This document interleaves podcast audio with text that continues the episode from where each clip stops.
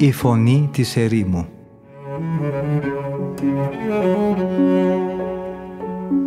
Συνομιλίες με τους Αγίους Πατέρες της Ερήμου. Την εκπομπή παρουσιάζει ο πρωτοπρεσβύτερος Ματθαίος Χάλαρης.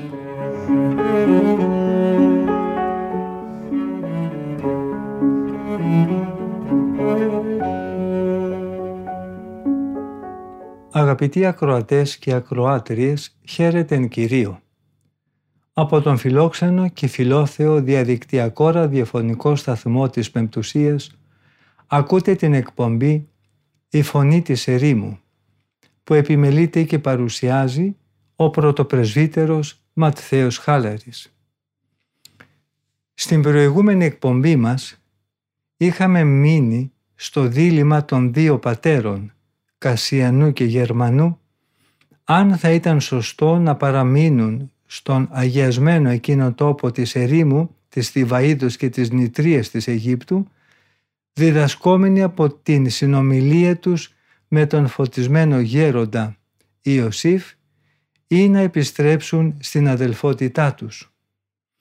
Οι δύο πατέρες περίμεναν λίγες στιγμές τον ερχομό του γέροντα Ιωσήφ για την νυχτερινή σύναξη.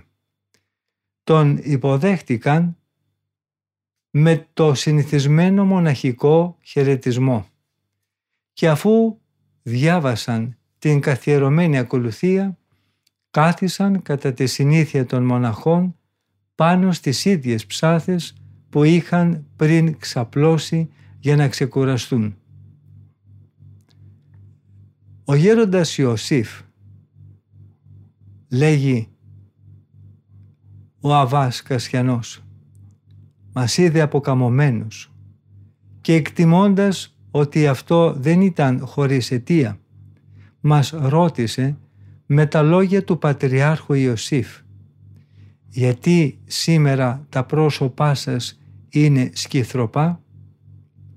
Του απαντήσαμε ότι δεν είχαμε δει όνειρο όπως είχε συμβεί τότε στους άρχοντες του Φαραώ, που δεν έβρισκαν κάποιον να τους το εξηγήσει.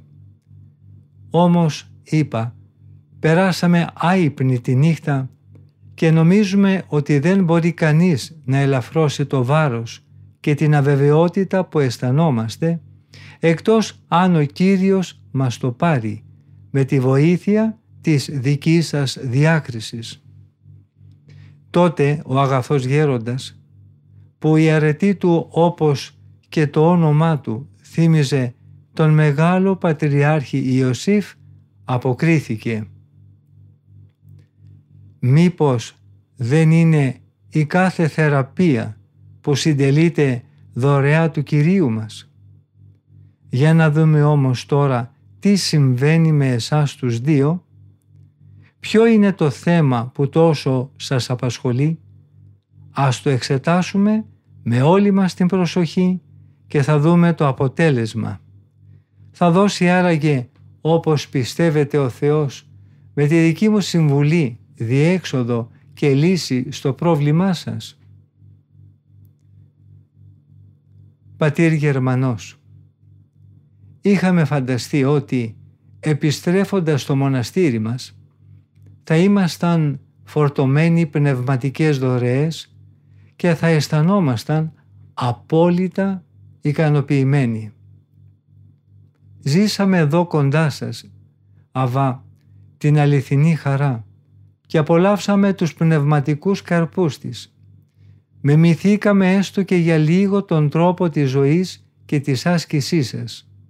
Οι γέροντές μας είχαν δώσει την ευλογία τους για αυτό το ταξίδι και εμείς χαιρόμασταν προκαταβολικά ήδη από τότε, το ότι θα μπορούσαμε μετά από την εδώ παραμονή μας να μεταφέρουμε σε αυτούς κάτι από την αγιότητα του βίου σας και τη σοφία της διδασκαλίας σας. Αλλά αυτό που νομίζαμε ότι θα μας έδινε τόση χαρά έγινε τώρα αντίθετα αιτία αβάστακτου πόνου. Γιατί βλέπουμε ότι είναι αδύνατον αν επιστρέψουμε εκεί, να καταφέρουμε να φτάσουμε ποτέ στα μέτρα σας και να πορευτούμε σταθερά προς τον αγιεσμό μας. Έτσι, αν παραβούμε την υπόσχεσή μας, οι γέροντές μας θα δυσαρεστηθούν και θα πονέσουν πολύ από αυτή τη συμπεριφορά τους. Αλλά και εμείς δεν θα ήμασταν απαυμένοι αν τώρα διακόψουμε αυτή την περιοδία μας και γυρίσουμε πίσω στη Βηθλέεμ. Έχουμε δώσει υπόσχεση υπακοής ενώπιον όλων των αδελφών μέσα στο αγιασμένο από την ολόφωτη γέννηση του Κυρίου μας Πήλαιο και έχουμε καλέσει αυτόν τον ίδιο, τον Θεό, ως μάρτυρα της ομολογίας μας. Αν λοιπόν θελήσουμε να σεβαστούμε την υπόσχεσή μας και να κρατήσουμε την υπακοή μας και αποφασίσουμε να γυρίσουμε στο μοναστήρι μας, τότε θα κάνουμε ασφαλώς το πιο σοβαρό πνευματικό σφάλμα.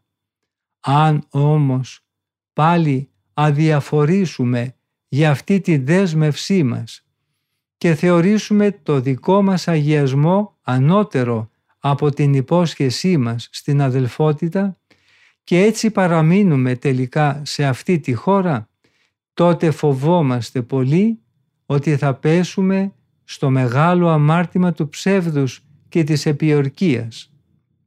Γι' αυτό σκεφτήκαμε κάτι σαν τέχνασμα που θα μπορούσε πιθανόν να μας βοηθήσει. Να φύγουμε δηλαδή για λίγο, ώστε να μην παραβούμε την υπόσχεσή μας και με την πρώτη ευκαιρία να ξανάρθουμε στην Αίγυπτο. Και αυτό όμως δεν το θεωρούμε και πολύ σωστό και δεν μας αναπαύει. Αν βέβαια ενεργήσουμε έτσι, θα εκπληρώσουμε την υπόσχεσή μας προς την αδελφότητα και θα επιστρέψουμε εδώ, έστω και μετά από κάποια σχετική καθυστέρηση. Για την κρίση εκείνων που έχουν στόχο τους την πνευματική πρόοδο και την αρετή, θα αποτελούσε σφάλμα και η πιο μικρή καθυστέρηση της επιστροφής μας στην έρημο της Αιγύπτου. Θα είχαμε επιπλέον εκπληρώσει, έστω και με κάποια καθυστέρηση, την υπόσχεσή μας. Δεν θα υπήρχε λοιπόν για μας κανένα πλέον πρόβλημα αν δεν ξέραμε πως η στοργή των γερόντων μας και η αυθεντία τους θα μας έδαινε για πάντα μαζί τους με αδιάλειτους δεσμούς. Γιατί είναι σχεδόν βέβαιο ότι αυτοί ποτέ πια δεν θα μας έδιναν την άδεια να επιστρέψουμε σε αυτή εδώ τη χώρα. Λέγει ο Αββάς Κασιανός, απευθυνόμενος στον γέροντα: «Ο Αββάς Ιωσήφ έμεινε λίγες στιγμές σιωπηλός και μετά είπε: Είσαστε σίγουροι, πατέρες, ότι η ζωή σε αυτή την έρημο σας βοηθάει περισσότερο στην πνευματική σας πρόοδο?» Και στη συνέχεια ο πατήρ Γερμανός εξηγεί τη διαφορά των συνθήκων για την καλλιέργεια της πνευματικής ζωής στις δύο χώρες. Η ευγνωμοσύνη που νιώθουμε για τους γέροντές μας, για ό,τι μας έχουν αυτοί διδάξει με το λόγο και τη ζωή τους, είναι άπειρη. Αυτοί μας δίδαξαν από τη νεαρή κιόλας ηλικία μας να παίρνουμε μεγάλες αποφάσεις και με το Άγιο παραδειγμά τους άναψαν στην καρδιά μας τη δίψα για την τελειότητα. Αν θελήσουμε όμως να κρίνουμε αντικειμενικά, θα πρέπει να ομολογήσουμε ότι αυτά που είδαμε και διδαχθήκαμε εδώ δεν μπορούν με κανένα τρόπο να συγκριθούν με την παιδεία που έχουμε λάβει στο μοναστήρι μας. Δεν εννοώ βέβαια την απαράμιλη καθαρότητα της ζωής σας, την οποία θεωρώ ότι δεν είναι μόνο καρπός της αυστηρής άσκησής σας, αλλά και ιδιαίτερη χάρη που απορρέει από τη ζωή των οσίων πατέρων που ζουν σε αυτούς τους ιερούς τόπους. Θεωρώ όμως ότι για να ζήσουμε σύμφωνα με το λόγο και το υπόδειγμα της δικής σας ζωής. Δεν αρκεί μόνο το να ακούσουμε βιαστικά και συνοπτικά τις διδασκαλίες σας. Θα πρέπει, κατά τη γνώμη μου, να παραμείνουμε για αρκετό διάστημα κοντά σας, ώστε να βοηθηθούμε ουσιαστικά και η μακροχρόνια διδασκαλία σας να ξυπνήσει από την πνευματική νάρκη τις καρδιές μας.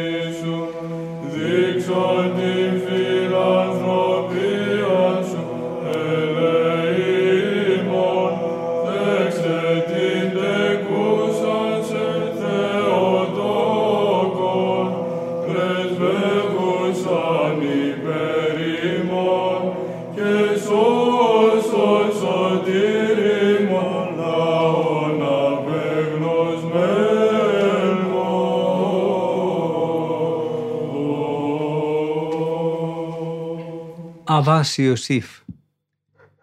Το να τηρούμε αυτό που έχουμε υποσχεθεί και το να εκπληρώνουμε τις υποσχέσεις μας είναι σαφής προϋπόθεση του σωστού μοναχικού ήθους. Γι' αυτό ο μοναχός δεν θα πρέπει να δίνει υποσχέσεις και να αναλαμβάνει δεσμεύσεις, γιατί θα είναι αναγκασμένος να τηρήσει την υπόσχεση που αλόγιστα έχει δώσει.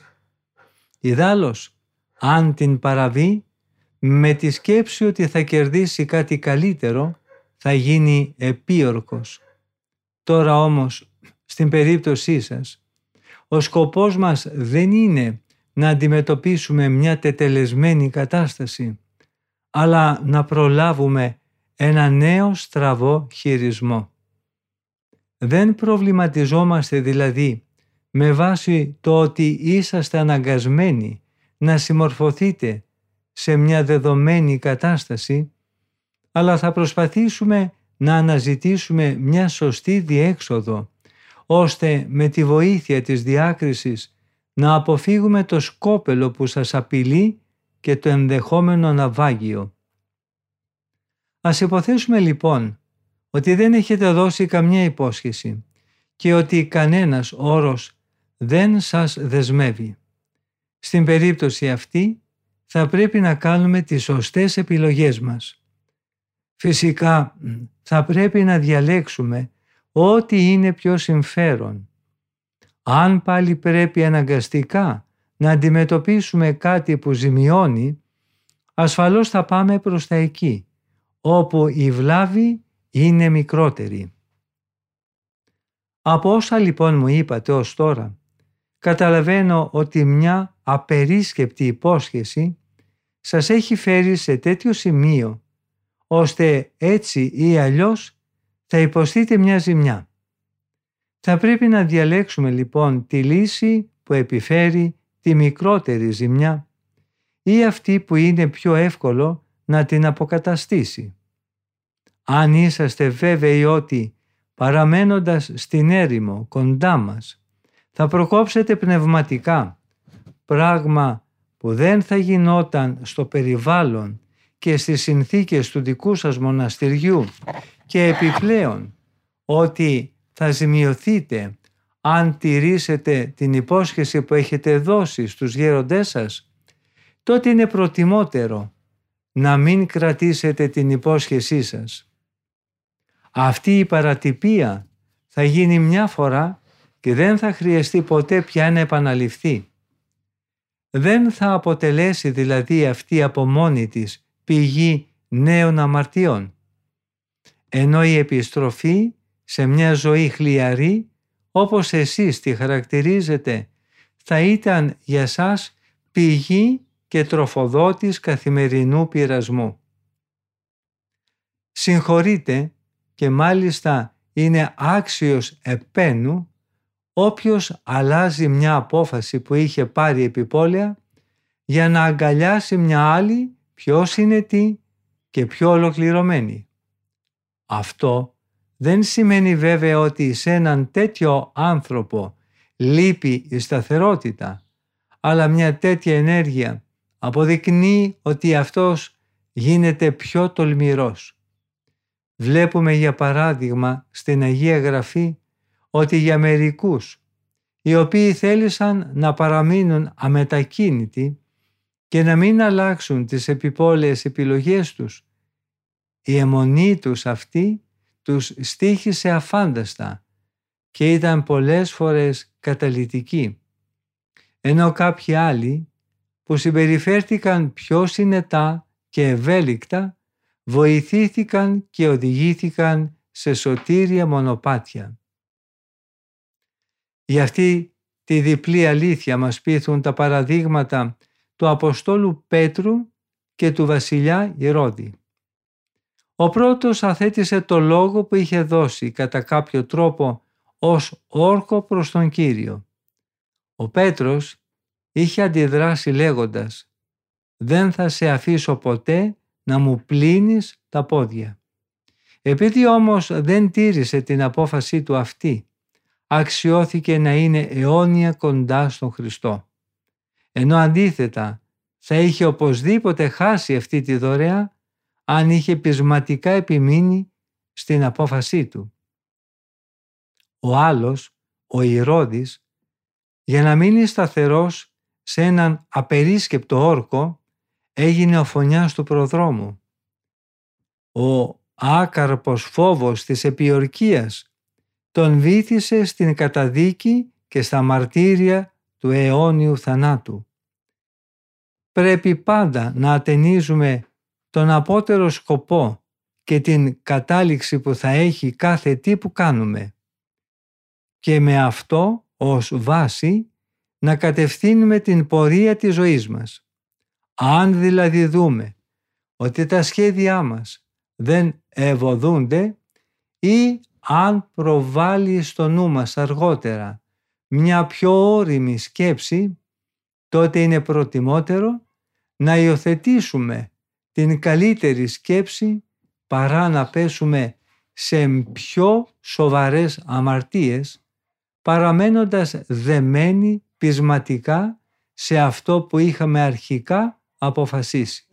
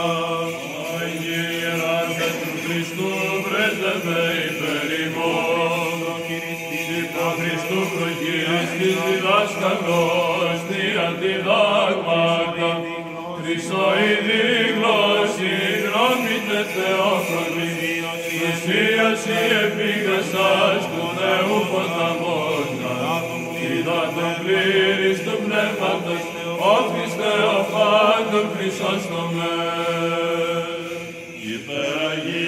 ελεοντό και σώσον ημάς. Επικυμένη ποικιλία χάριτος Θεοχαρίτωτε, τον του Πατρός Λόγων σάκα χρηματίσαντα, διες βαθμοί αναπαντών υπερνούνται και λόγων. Ευλογημένη και γέννηκα, μήνας απαρθένος αμόριτος. Άγιε Ιεράρχα του Χριστού, πρέσβευε υπέρ ημών. Κλείναμε πάτε βρυσολόγε πασοφές όλους εμίκων. Ως ποτέ το Παύλο θαυμαστός υπέκλειτας και δώσμη χάρη πνεύματος όπως εγκομιάσω. Ασματικός τη αγκάρα σου ύπνο την κλεινότατο πέτειο. Αγίε Ιεράρχα του Χριστού πρέλευε υπέρ ημών. Άρμα εγένου παυθαές χρυσόστομε Αγίου Πνεύματος. Όπερε νικήσαν τη χρυσή καρδία σου. Χρυσούς λόγους εξέρευσεν εξ του στόματος θείου. Και χρυσουργεί τους εγκύπτοντας εις λιμώνα λόγων πασόφων σου. Δόξα Πατρί και Υιό και Αγίο Πνεύματι, όρον κόσμου τους καινούς εμείς εισάς δόκους χρυσόστομε, μάλλον προτιμήσας δόκου θεία φθέγματα, διόνε λογοποίησας πληθή πάντεν λυψόντων, Ευαγγελίου τα δόγματα και την εγκυρίου κατάκτηση. Και νικαιαί και εις τους αιώνας των αιώνων αμήν, αγνοπρεπώς ο Ιερός Χρυσόστομος βιώνται τέλεκε και λαβόντος νεφός έντονης ελίληθε, βήματος παντοκράτορος και πίμνη σου ταύτη, εύκες Αγίες παράστησαν, μα το παιδί νήμι μαθάρισαν.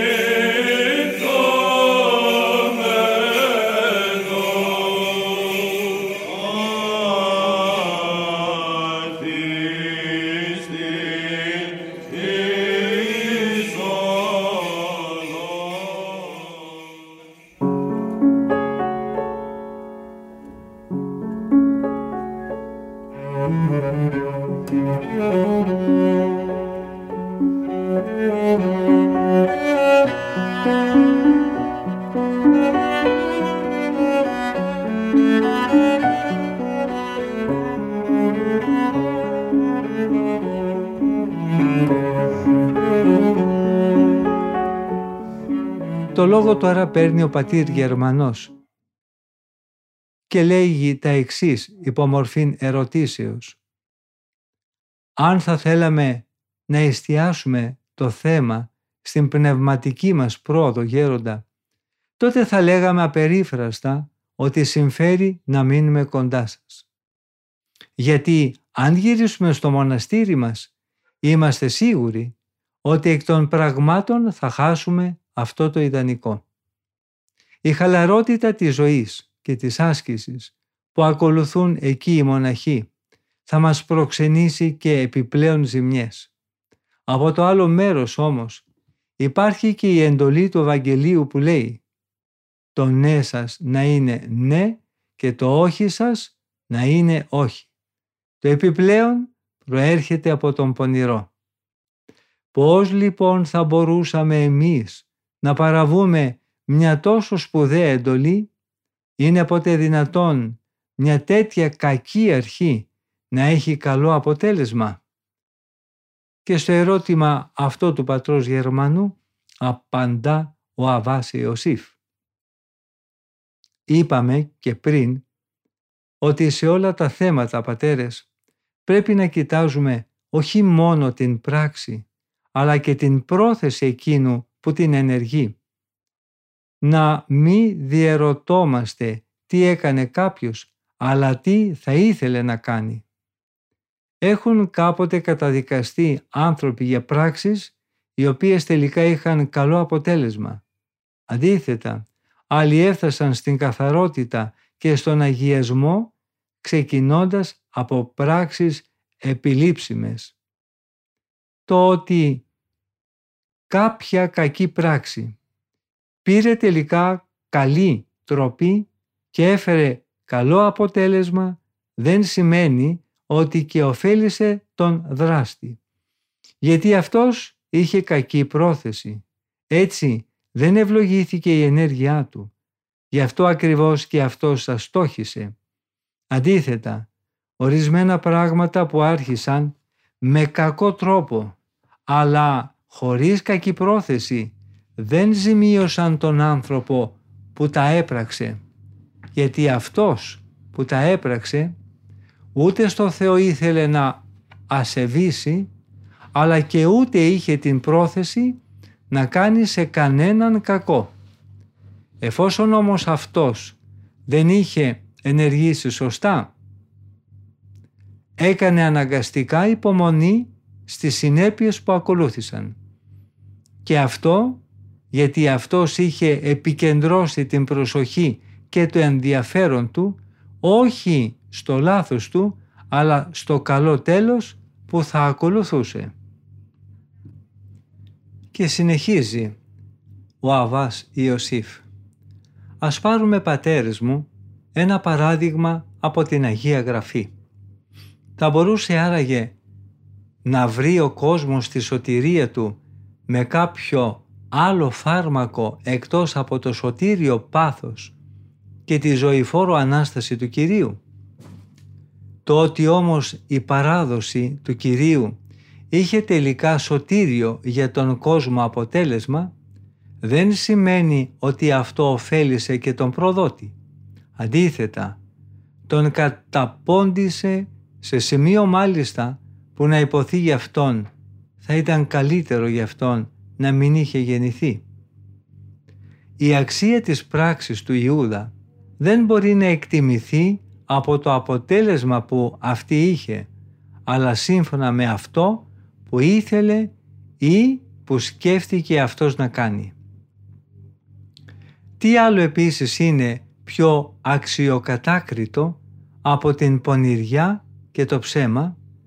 Αυτό δεν επιτρέπεται να διαπραχθεί ούτε και απέναντι σε κάποιον ξένο άνθρωπο, πολύ περισσότερο μάλιστα όταν το κάνει κανείς προς έναν αδελφό ή προς τον ίδιο τον πατέρα του. Εν τούτης, ο Πατριάρχης Ιακώβ δεν καταδικάστηκε για αυτές του τις ενέργειες, αλλά αντίθετα αξιώθηκε να δεχθεί τη δωρεά της ευλογίας. Και αυτό γιατί εκείνος επεδίωκε την ευλογία που έπρεπε να δοθεί στον πρωτότοκο αδελφό του, όχι από πλεονεξία ή από κάποιο επίγειο συμφέρον, αλλά από την πίστη ότι αυτή θα του χάριζε αιώνιο αγιασμό. Αντίθετα, ο Ιούδας όταν πρόδιδε τον Κύριο δεν στόχευε καθόλου στην σωτηρία τη δική του και των άλλων ανθρώπων, αλλά ήταν δουλωμένος και έρμεο τις φιλαργυρίες. Και ο ένας και ο άλλος έδρεψαν από την πράξη τους τον καρπό, ο οποίος προέκυψε από την πρόθεσή τους και από το σκοπό που υποκίνησε την ενέργειά τους. Ούτε ο Ιακώβ ήθελε να εξαπατήσει τον πατέρα του, ούτε ο Ιούδας αγωνιζόταν να προκαλέσει τη σωτηρία μας.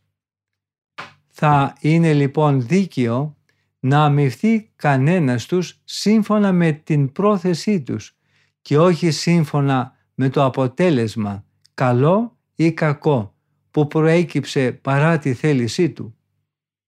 Ο Ιακώβ τόλμησε να κάνει μια απάτη και ο Κύριος όχι μόνο τον συγχώρεσε, αλλά και τον επιβράβευσε. Και αυτό γιατί ο Ιακώβ δεν μπορούσε να δεχθεί με άλλο τρόπο την ευλογία των πρωτοτόκων. Συνεπώς ο Κύριος δεν του καταλόγησε ως αμαρτία μια πράξη που ξεκίνησε αποκλειστικά και μόνο από την εξιέπαινη επιθυμία του Ιακώβ να αποκτήσει την ευλογία. Αν όμως υπήρχε και άλλος τρόπος για να αποκτήσει ο Ιακώβ την ευλογία και αυτός εξαπατούσε τον πατέρα του εις βάρος του αδελφού του Ισάφ, τότε θα έπρεπε ο Ιακώβ ασφαλώς να κατακριθεί και να τιμωρηθεί σκληρά. Βλέπετε λοιπόν, πατέρες, ότι ο Θεός δεν κρίνει τον άνθρωπο από τις πράξεις, αλλά από τις προθέσεις που είχε ο άνθρωπος πριν ενεργήσει την πράξη. Αφού βάλαμε τώρα στη συζήτησή μας αυτές τις βασικές αρχές, έρχομαι στην ερώτηση. Για ποιο λόγο εσείς δεσμευτήκατε με αυτή την υπόσχεση? Απαντά ο πατήρ Γερμανός.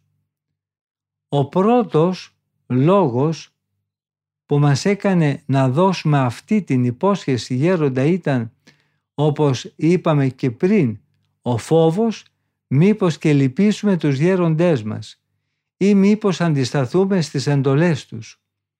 Ο δεύτερος λόγος ήταν ότι είχαμε πιστεί πως θα μπορούσαμε, γυρίζοντας στο μοναστήρι μας, να ζήσουμε με τον ίδιο τρόπο που εσείς μας διδάξατε και σύμφωνα με την εμπειρία που αποκτήσαμε κατά τη διαμονή μαζί σας. Ο Αββάς Ιωσήφ λέει τώρα ότι μπορούμε να αλλάξουμε το σχεδιασμό μιας πράξης μας χωρίς αυτή η αλλαγή να είναι αμαρτία, αρκεί αυτό να γίνεται από καλή πρόθεση. Λέει συγκεκριμένα, το είπα μόλις τώρα, πατέρες, ο άνθρωπος αξίζει αμοιβή ή τιμωρία ανάλογα με την πρόθεσή του, καθώς λέει και η Αγία Γραφή. Οι λογισμοί κατηγορούν ο ένας τον άλλον και καμιά φορά απολογούνται κατά την ημέρα που ο Θεός θα κρίνει τις κρυφές σκέψεις των ανθρώπων. Και αλλού επίσης λέει, εγώ γνωρίζω καλά τα έργα τους και τους λογισμούς τους. Έρχομαι για να συναθρίσω όλα τα έθνη και τους λαούς που μιλούν διάφορες γλώσσες. Όπως βλέπω, η επιθυμία της τελειότητας σας υποχρέωσε να δεθείτε με τα δεσμά αυτής της υπόσχεσης. Νομίζατε ότι δίνοντας αυτή την υπόσχεση ακολουθούσατε το δρόμο της τελειότητας. Τώρα όμως η εμπειρία σας δίδαξε ότι είναι αδύνατο να φτάσετε κατά αυτόν τον τρόπο στις ψηλές πνευματικές κορυφές. Νομίζω ότι δεν κινδυνεύετε να ζημιωθείτε από εδώ και πέρα, υπακούοντας σε αυτό που λέει τώρα η σκέψη και η καρδιά σας, εφόσον δεν αλλάζει ο αρχικός στόχος σας. Εφόσον δηλαδή συνεχίζετε να έχετε την επιθυμία της πνευματικής αύξησης και αγωνίζεστε να προοδεύετε στην κατά Θεόν σωή σας, έτσι δεν εγκαταλείπετε ουσιαστικά το έργο, αλλά αλλάζετε εργαλείο. Η επιλογή ενός δρόμου, που είναι πιο σύντομος και πιο ευθύς, δεν οφείλεται στην τεμπελιά του ταξιδιώτη. Το ίδιο μπορούμε να πούμε και για αυτό που τώρα σας απασχολεί, αν τελικά αποφασίσετε να διορθώσετε μια επιπόλαια απόφαση. Αυτό δεν θα μπορούσε ασφαλώς να θεωρηθεί ως απώλεια του σκοπού σας. Γιατί ό,τι στοχεύει στην απόκτηση της Θείας Αγάπης και ό,τι γίνεται από πόθο για την ευσέβεια που υπόσχεται αγαθά και για την παρούσα ζωή και για την μέλουσα, όσο θλιβερό και λανθασμένο και αν φαίνεται στην αρχή, δεν θα πρέπει να απορρίπτεται αλλά να επενείται. Έτσι δεν είναι κακό να θετήσουμε μια απερίσκεπτη απόφασή μας, αρκεί όμως να μην παρεκκλίνουμε από τον αρχικό σκοπό μας. Ο σκοπός όλων των πράξεών μας είναι το να προσφέρουμε στον Θεό μια καρδιά καθαρή. Εάν εσείς κρίνετε ότι είναι εύκολο να επιτύχετε αυτό το στόχο κοντά στους πατέρες που ζουν σε αυτόν εδώ τον τόπο, τότε το να ανακαλέσετε μια βεβαιασμένη υπόσχεση που έχετε δώσει στο μοναστήρι σας, νομίζω ότι δεν θα σας βλάψει. Θεωρώ ότι δεν αντιστρατεύεστε στο θέλημα του Θεού, εφόσον έτσι θα φτάσετε γρηγορότερα στον ουσιαστικό στόχο σας, δηλαδή στην καθαρότητα της καρδιάς, πράγμα που υπήρξε το κέντρο αλλά και το κίνητρο της αρχικής δέσμευσής σας απέναντι στην αδελφότητα.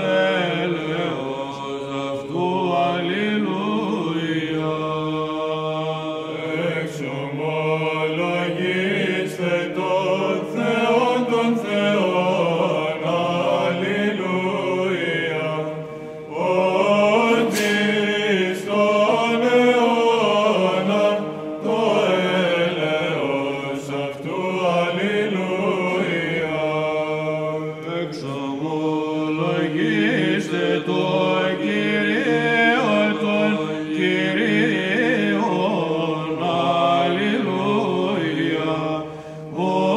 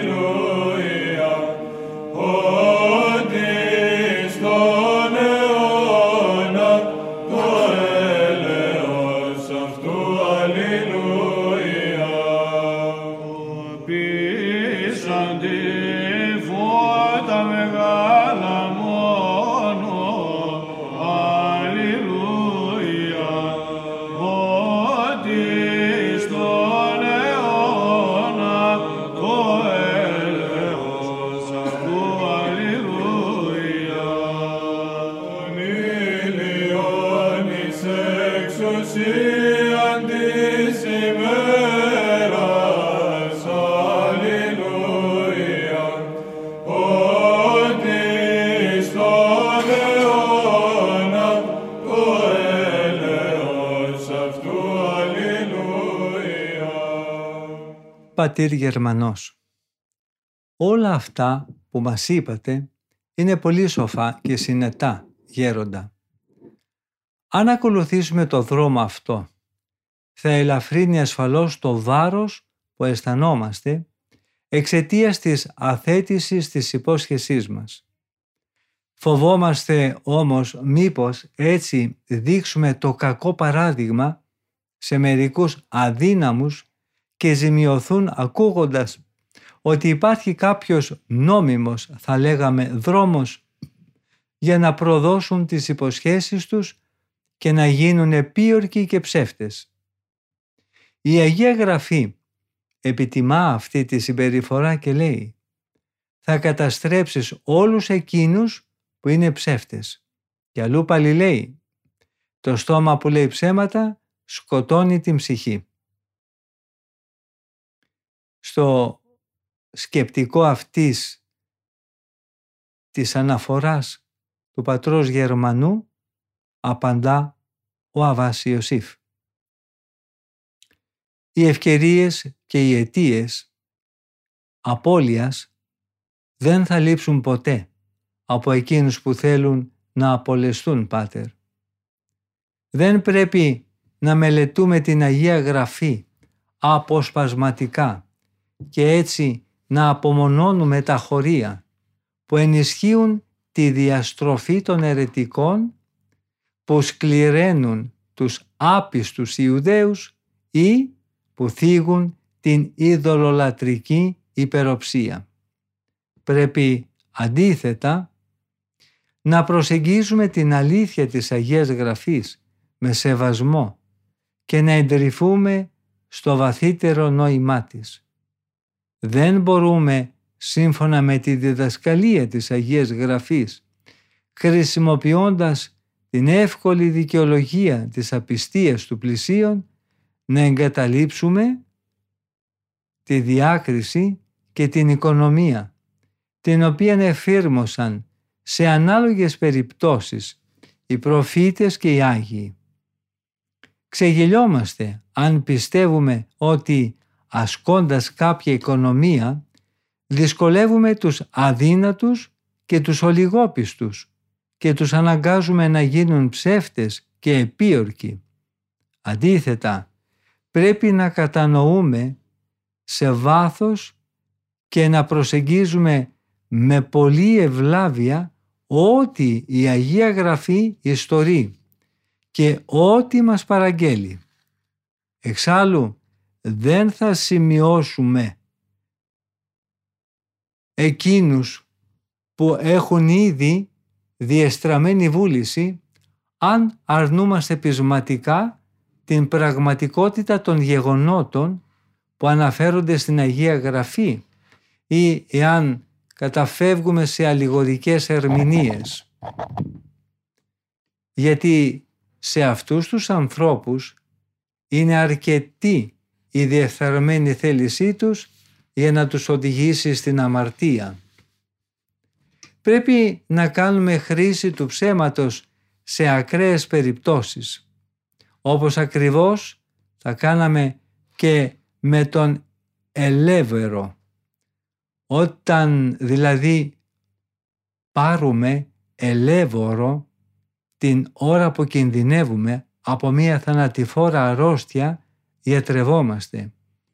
Αν όμως πάρουμε αυτή την ουσία σε διαφορετική περίπτωση, και όταν δεν διατρέχουμε κανένα κίνδυνο, αυτή θα προκαλέσει ακαριαίο θάνατο. Οι Άγιοι άνθρωποι που ευαρέστησαν στον Θεό μεταχειρίστηκαν σωτήρια το ψέμα, τη στιγμή ακριβώς που κινδύνευαν να πέσουν σε αμαρτία. Γι' αυτό και όχι μόνο δεν κατακρίθηκαν, αλλά και δικαιώθηκαν.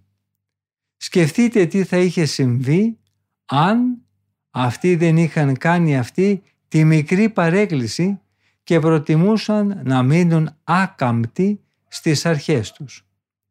Τέτοια ήταν η περίπτωση της Ραάβ.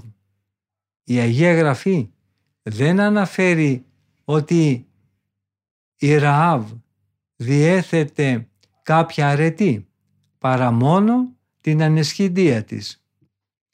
Παρόλα αυτά, αντί να προδώσει τους κατασκόπους του Ιησού του Ναβί, τους έκρυψε λέγοντας ένα ψέμα. Γι' αυτό και μόνο όμως, αυτή αξιώθηκε να καταταγεί στο λαό του Θεού, κερδίζοντας μια αιώνια ευλογία.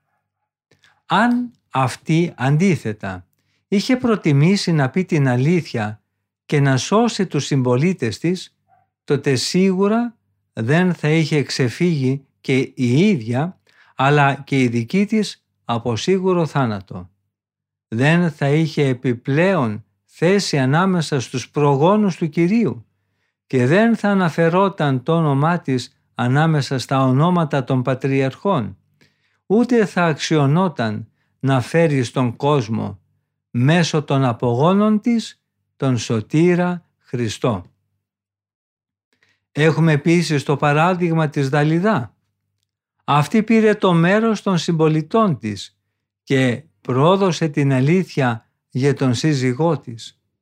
Εξαιτίας αυτού τη βρήκε αιώνια καταδίκη και δεν άφησε τίποτε άλλο πίσω της παρά μόνο τη δυσάρεστη ανάμνηση της αμαρτίας της. Μπορούμε λοιπόν να αποφύγουμε την αιμονή στην αλήθεια όταν υπάρχει σοβαρός κίνδυνος. Θα πρέπει όμως, αποφασίζοντας να παρεκκλίνουμε από αυτήν, να αισθανόμαστε συγχρόνως βαθιά στη συνείδησή μας και κάποια ενοχή. Αν εξαιρέσουμε αυτή την περίπτωση της έσχατης ανάγκης, τότε ασφαλώς θα πρέπει πάντοτε να αποφεύγουμε το ψέμα σαν θανατηφόρο δηλητήριο, σαν τον ελεύωρο, ο οποίος είναι σωτήριος όταν κανείς βρίσκεται κάτω από μια βαριά αρρώστια, αλλά και θανατηφόρος όταν τον πάρει κάποιος υγιής. Γιατί ο ελεύωρος κτυπά όλα τα ζωτικά όργανα του σώματος κυριολεκτικά και με καταπληκτική ταχύτητα. Η αλήθεια του λόγου μου επιβεβαιώνεται από την περίπτωση της Ραάβ και του Πατριάρχη Ιακώβ. Ούτε η Ραάβ θα γλίτωνε το θάνατο, ούτε ο Ιακώβ θα είχε αποκτήσει την ευλογία των πρωτοτόκων με άλλο τρόπο, εκτός από αυτό το τέχνασμα στο οποίο κατέφυγαν. Γιατί ο Θεός δεν εξετάζει και δεν κρίνει μόνο τις πράξεις μας. Αξιολογεί επίσης την θέληση και τις προθέσεις μας. Κάνουμε για παράδειγμα κάτι ή δίνουμε κάποια υπόσχεση που αφορά τον αγιασμό και την αιώνια σωτηρία μας.